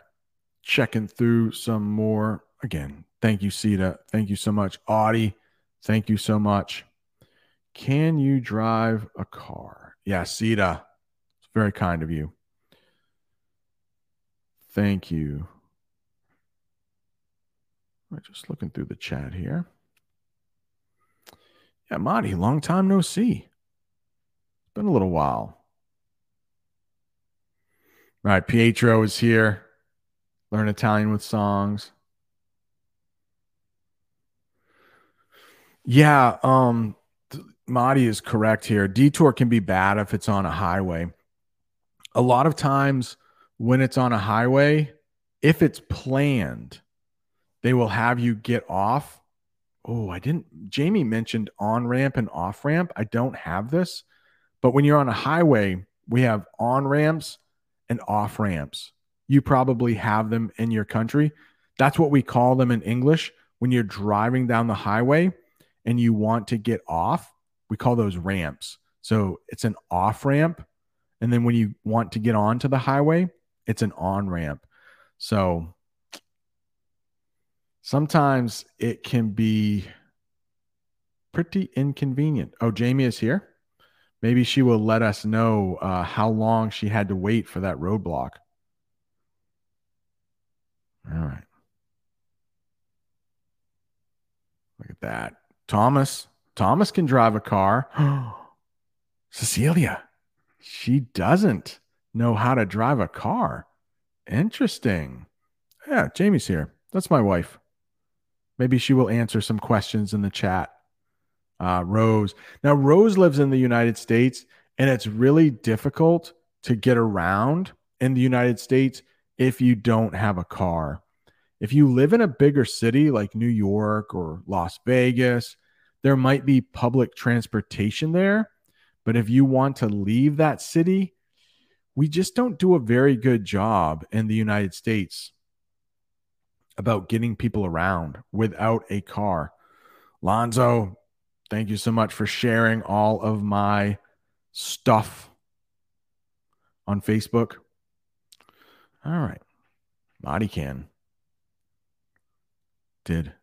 So, Pietro, does that mean you can drive a stick? You can drive a stick? All right. Hey, that's true, Mega. Yes, I think Mega said, Marty, I saw you driving. Yeah, that was a couple years ago, right? We had a, a members chat and Marty was driving. He was being safe though.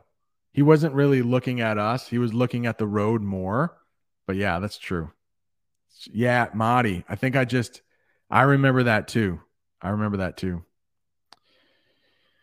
All right. Amina is wondering uh, will the city let you know if there's a roadblock? Sometimes yes, and sometimes no. Sometimes the road has to be blocked for the safety of the people. For example, when Jamie was driving down the highway and that person had a weapon, the police blocked the road without a lot of warning. Yeah, that's a crazy story. All right, Sita, I have a driver's license, but I'm not used to driving in Rio.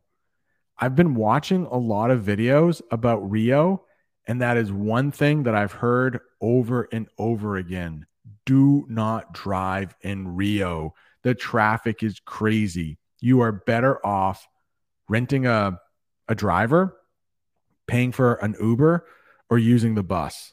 So, aw. Thank you so much, Adele. All right, Freddie says sometimes on the highway, they ask us to go another side of the road for some kilometers because our lane is blocked.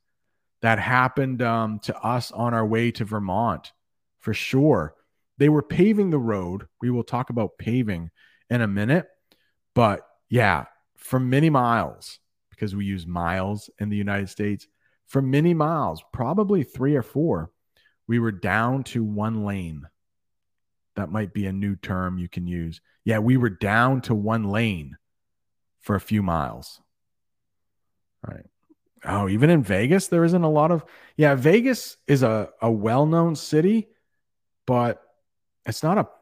It doesn't have a lot of people living in it. Not like New York or Los Angeles or Chicago.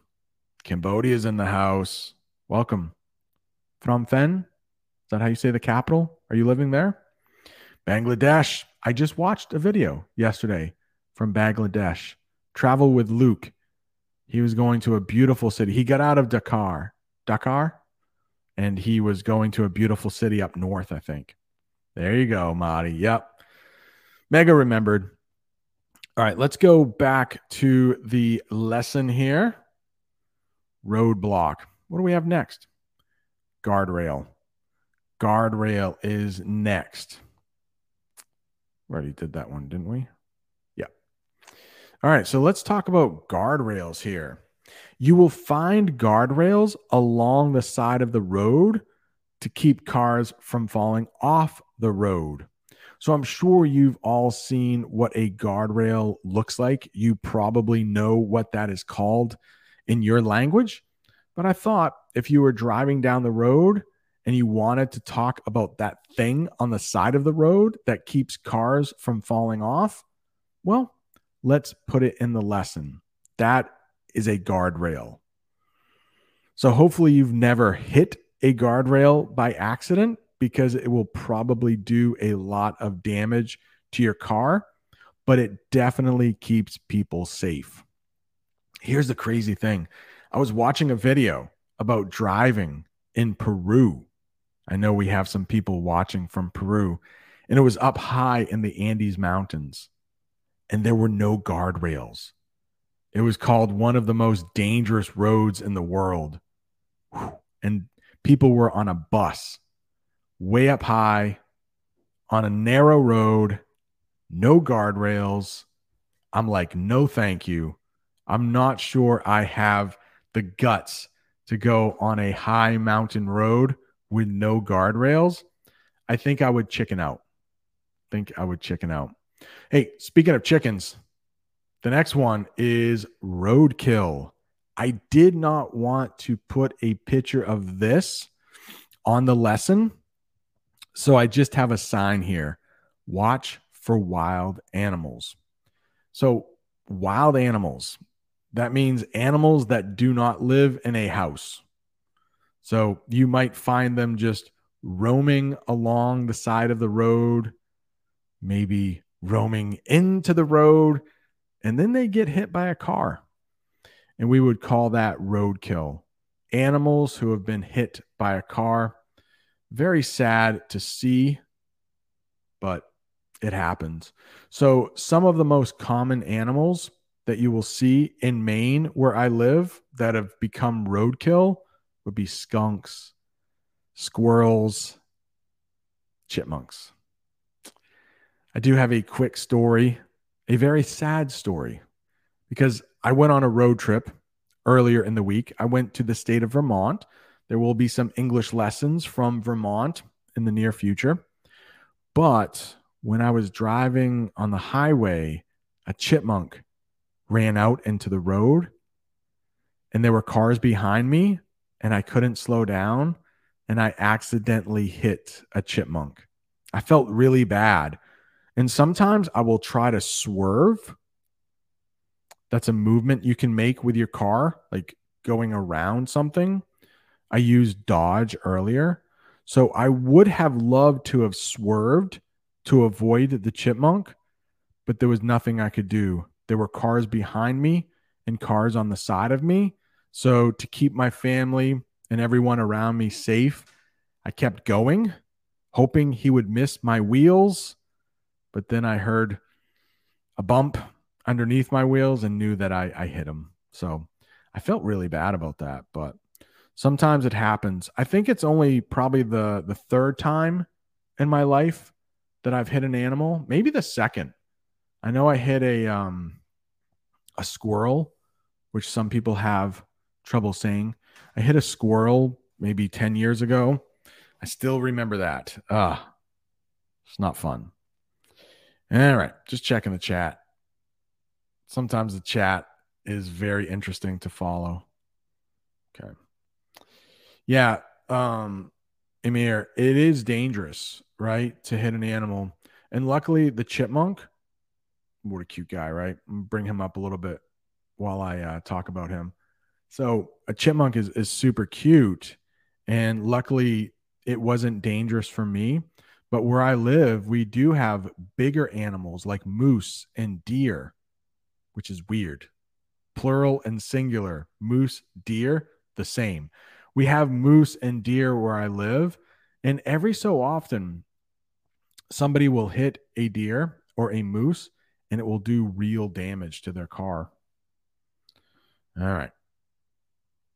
Jeez. All these stories I remember from uh, from members chats. Yeah. Aroni says we know about Amina's driving. Yeah, we do. We do. That's a good story. Not one for me to tell, but maybe if Amina wants to tell that one day. Another thing that you might see on the side of the road is a curb. And a curb is a lot like a guardrail we just talked about. Curb and a guardrail, they both do the same thing. They are both designed to keep people safe. So, guardrails will keep cars on the road probably safer for the car.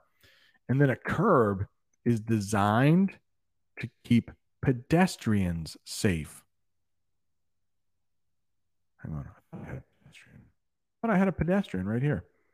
Um, another word that's hard to say bicyclist. Bicyclist.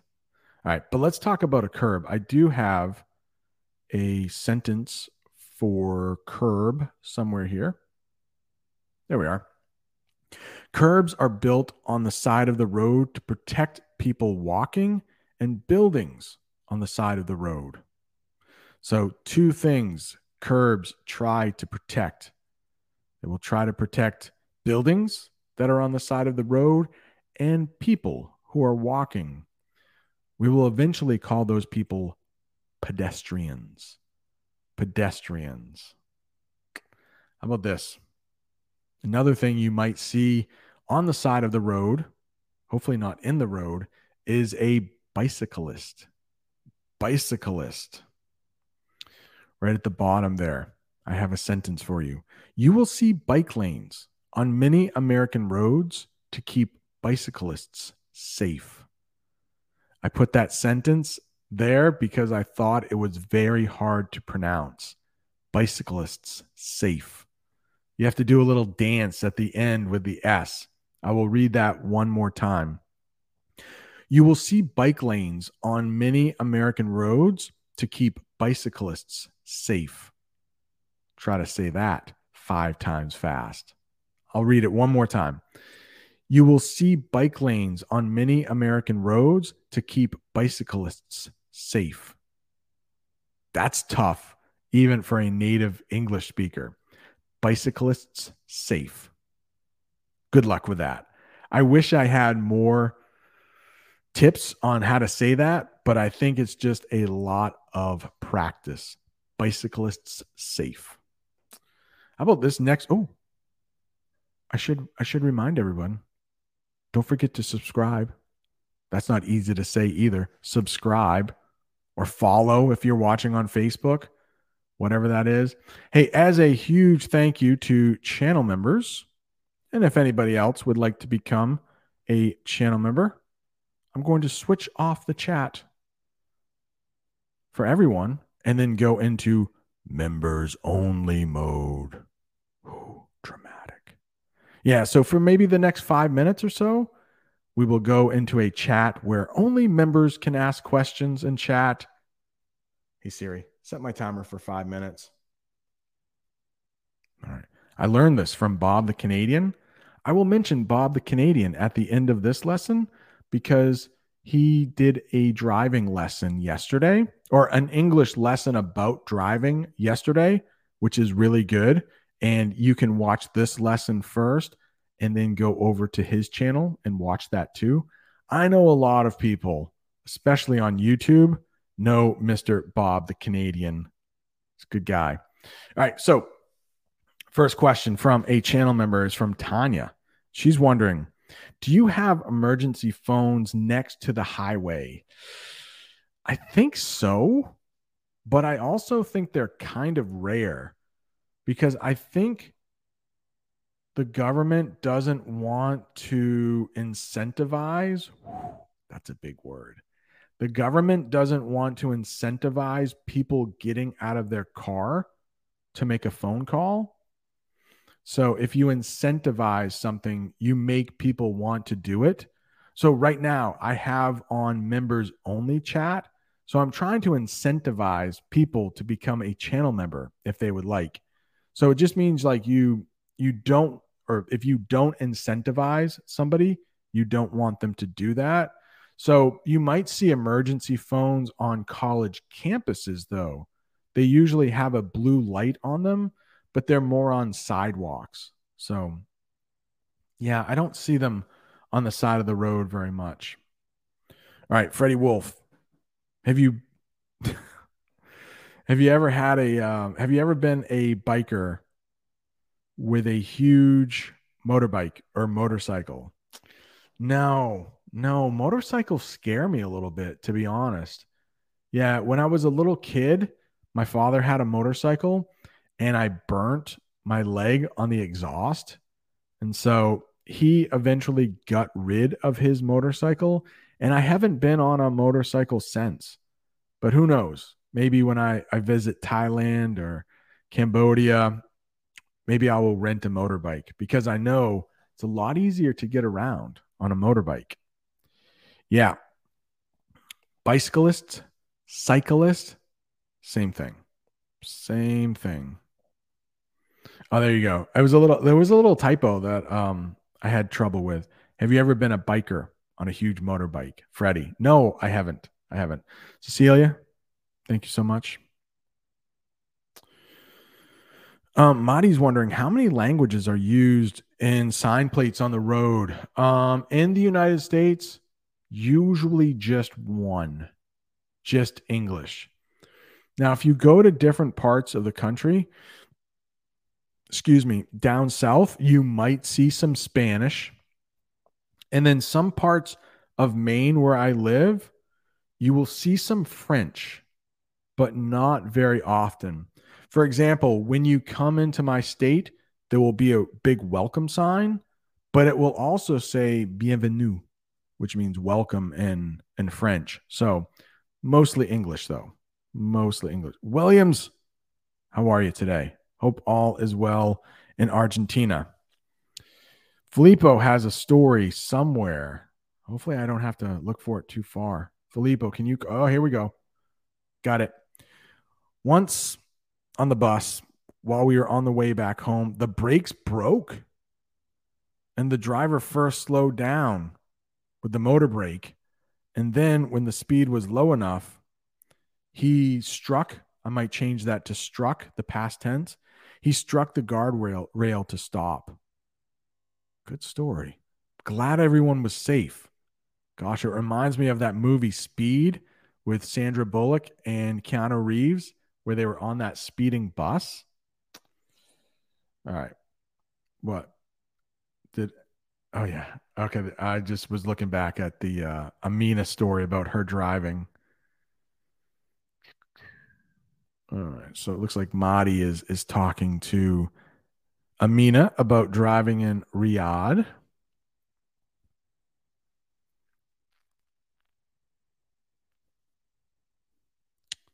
Gotcha. Okay. Okay. Okay. Man, Cecilia loves motorcycles. I wish I could. All right. Could you please write down the new word in the chat that you mentioned during answering my question? I don't know. I'm not the best speller, Tanya. You know how I. Oh, I'll stop that there. Um, do you know how I I learned to uh, spell difficult things? I'll do it right here for you. All right, let's go. Anybody can join. Any any subscriber, I guess, can join now. Maybe keep the uh keep the trolls down if there are any. All right, here we go. Hey Siri, how do you spell incentivize? Oh, she usually spells it out. Uh, I'll leave it. I'll leave it in the. Um, hang on. Can you see that? Incentivize. There you go. That's how you spell it. Incentivize. Maybe pause the video right there. Incentivize. Yeah, it means to try to get people to do something. So, ah, I don't want to get too political. Incentivize. I think I did use a, a couple examples, right? And what Audie? Audie had a great life, man. Has a great life. Still working out, treadmills. But in the day, back in the day when he was young, he says he raced motorcycles. Let me take a sip of water. Just remind everybody, you know, like, subscribe, all that stuff. But the throat's getting a little dry. If this lesson is helping your English improve, don't forget to tap that like button and share it with a friend who's learning English. All right. Just checking the chat to make sure I don't. I have heard that quite a bit that I look like Bob the Canadian. Pony, or Rose now. Pony said, if you have a chance, I would like you to make a lesson about road signs. Thanks in advance. Guess what I did when I was in Vermont? I did. I made a lesson about road signs. So that should be out in a couple weeks. Armenia. Hope you're doing well up in the mountains there. Oh, Shafe. Thank you. Incentivize. Incentivize. Big word. There you go. Bob the Canadian. We will talk about Bob the Canadian again at the end of this lesson because he had a great lesson about driving yesterday. All right. The next one we should talk about skid mark. Skid mark. If you are watching on Facebook or YouTube, you can see this picture. But if you are listening to the podcast, I am showing a picture of black marks in the road left from tires. The tires of a car trying to stop very quickly. So, you never really want to see skid marks in the road because that means a car had to stop really quickly.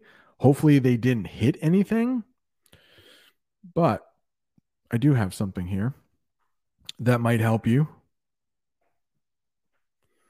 You might see skid marks in the middle of the road if a car tries to stop really quickly. You might also hear the tires screeching. I do remember I did a lesson all about sounds in English, and I think we talked about tires screeching. That is the way I would describe tires leaving those skid marks. They were screeching. Yeah.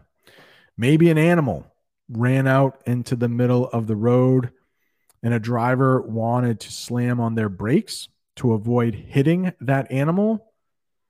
Most likely, those tires would leave behind skid marks. All right. Hopefully that helps. Got something else here for you construction. Construction. If you look at that picture, you can see some heavy machinery, and it looks like they are paving the road. That's what we would call it in English. That heavy machinery is paving the road. They are putting down new tar or new hot top. That's what I would say.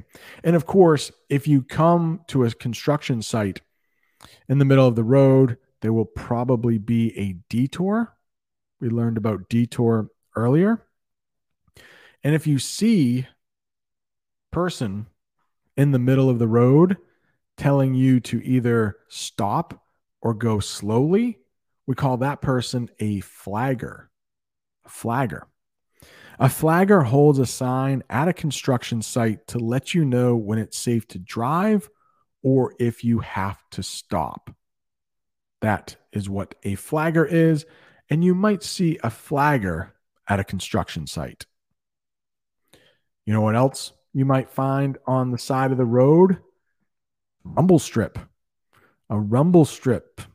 They are designed to make sure that drivers do not fall asleep at the wheel. Rumble strips are placed along the side of the highway to make sure drivers stay awake. And if the rumble strips don't work, remember, you will probably see a guardrail. So if the rumble strips don't work, you keep going off the side of the road, that guardrail is going to stop them eventually. Hopefully. All right. You know what I haven't done in a while? That is check the form for questions. It does look like there is another question here. Let's see. How do I how do I get to the second question? Come on. There are three questions. All right. Another question though from Brazil. All right. I'm str- I'm struggling here. Come on, I do this every day while I'm teaching. Oh boy. What's your question? Okay, we got two here. All right. Let me pull it up so you can see what I'm looking at. Um it's not cooperating with me. It's my fault. I can't I can't find out who asked the questions. Hang on. What is your name? I can't I can't okay. So we have uh Renata. So she already asked the question. And Marco. Okay, Marco. I see your question? There we go. There's Marco's question right here. I'm a little behind on the video. Sorry. Thanks for your classes. I don't know if you've already talked about this, but here it goes. Can many Americans also drive stick? Very nicely said there. So when Mario is talking about driving stick, that means a manual transmission. So it's literally a lot of times in the middle of the floor of the front seat of the car, there is a stick. And we and we say, can a lot of Americans drive stick? I think people my age can. Younger people cannot because those types of cars are becoming more and more rare. Yeah, good question. Good question. What's the next part? Uh, which one's more common, ticket or a fine? And could I use both of them in sentences? Yeah, sure. They're pretty much the same. Um, you could say, let's see, I received a ticket for going too fast. We would call that a speeding ticket. And then you could say, I have to pay a fine because I was speeding. So hopefully that makes sense. Usually a ticket does involve paying some kind of money. It could be just a warning. Sometimes you will get a warning. It's a ticket that you have to sign and it goes on record, but you don't have to pay any money. So a lot of times, if it's your first time, you've broken a law, like speeding just by a little bit, they might give you a warning. One time when I was in my 20s, I think I was pulled over for speeding, but I was just given a warning. And I, I, I've never been given a ticket for speeding. Can you believe that? I don't usually speed. So hope that helps, Marco. All right, what's the next one here? I think we got a couple more. Oh, yeah, traffic cone. I think this is a pretty easy one, right? If you just see that picture, you know, oh, yeah, we have those in my country. I didn't know what they were called in English. Now you do. A traffic cone. If you're listening on the podcast, they are usually put in the road to let drivers know there's a little danger coming up. You might want to slow down. You might want to avoid this pothole. They're usually orange. They might have some reflective tape on them so you see the cone is orange, but there's like some white tape around it. We might call that reflective tape because when you shine your headlights on the cone, it will reflect back, especially if it's dark out. Hope that helps. Couple new terms there, maybe for you. All right, this term I wanted to teach you. We say this in English, it's a little bit of an idiom deer in the headlights. A lot of people get this look when they are nervous or scared or frightened. Those almost mean the same thing. But if you've ever been driving your car at night and you've seen a deer in the road, when they see those bright lights, they do stop. And so we can talk about humans being like a deer in headlights. And I have a sentence for you right down there. A deer in the headlights means someone who is just staring because they're scared or surprised. If you don't know that verb stare, it just means when someone looks at something for a long time. It's like, I'm staring into the camera right now if I was nervous about getting on camera and I didn't talk, I didn't move, I would have that deer in the headlights kind of stare. But luckily, I'm not camera shy anymore. I've gotten over my shyness. I can now speak on camera. But it would be embarrassing if somebody, maybe I have a guest on one day. I don't ever want them to have a deer in the headlights kind of look. That would not make for good English learning. You can't learn English from someone who is just staring at the camera like a deer in the headlights. It's enough staring. Let me stare at something else. Hope everyone's doing well in the chat. Oh, hey, uh, Audie. I don't like traffic cones, but I like ice cream cones.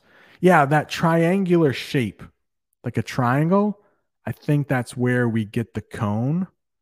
And, you know, ice cream cones kind of have a triangle shape. Those traffic cones, they definitely are shaped like a triangle. Guess what? A couple days ago, I had an ice cream cone. I went to a an ice cream stand. Should I, my my daughter works at one. Uh, we went to visit my daughter, and they were out of chocolate, my favorite flavor. So I said, "Well, I guess I'll take vanilla."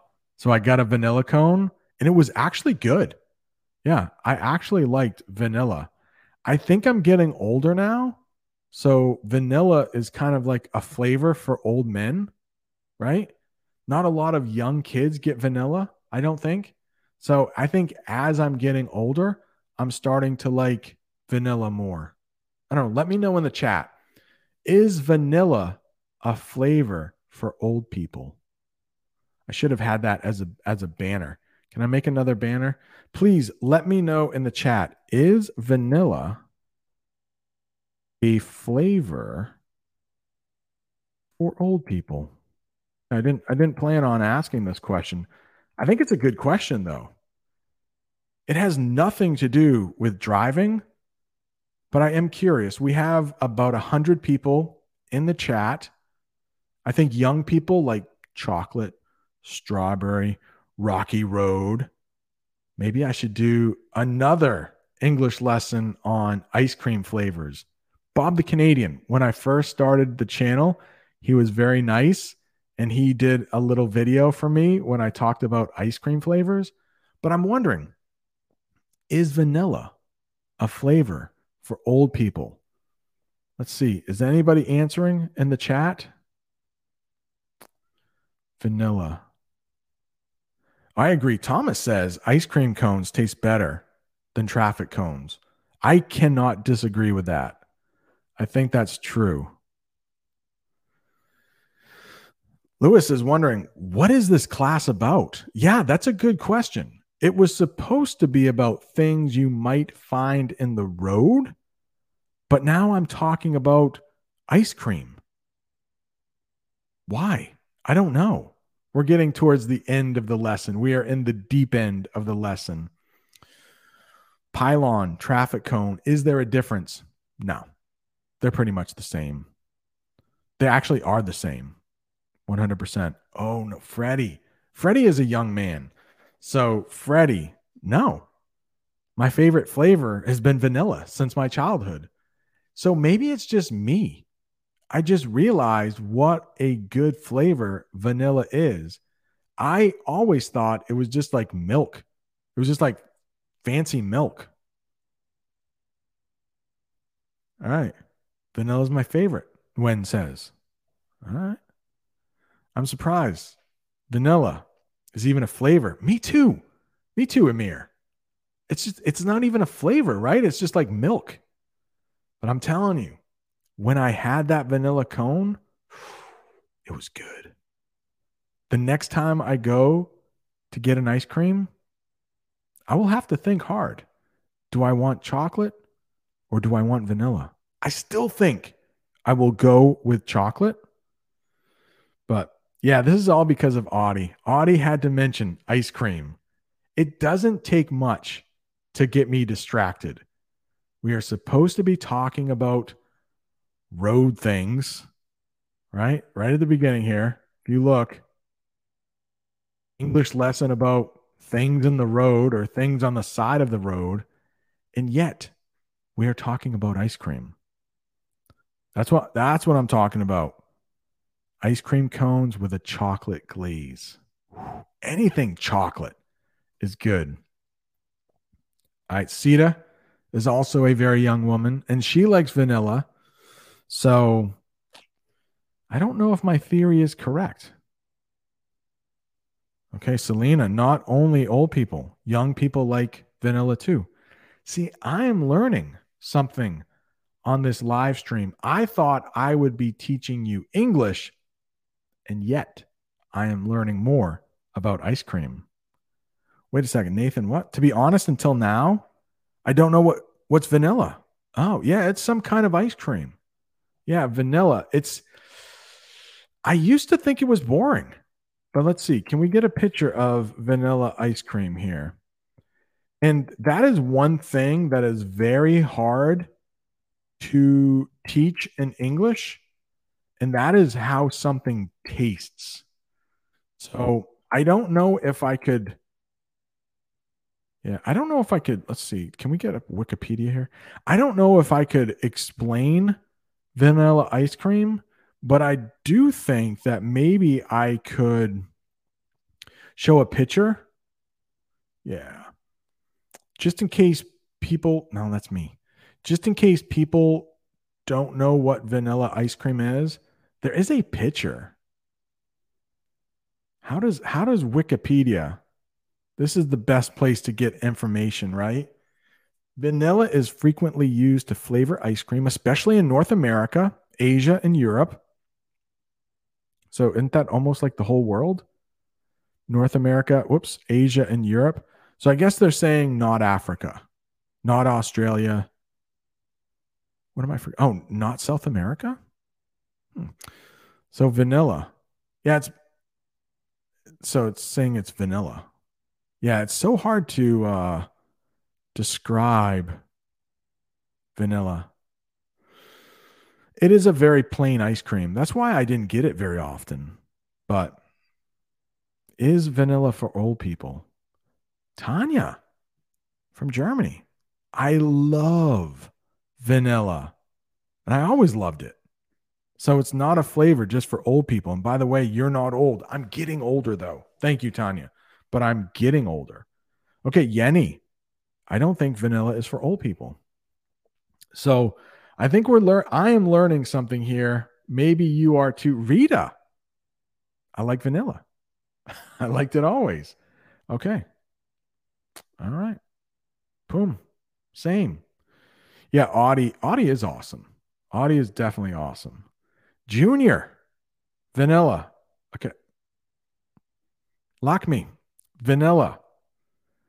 All right. Constantine, welcome. You just got home from work.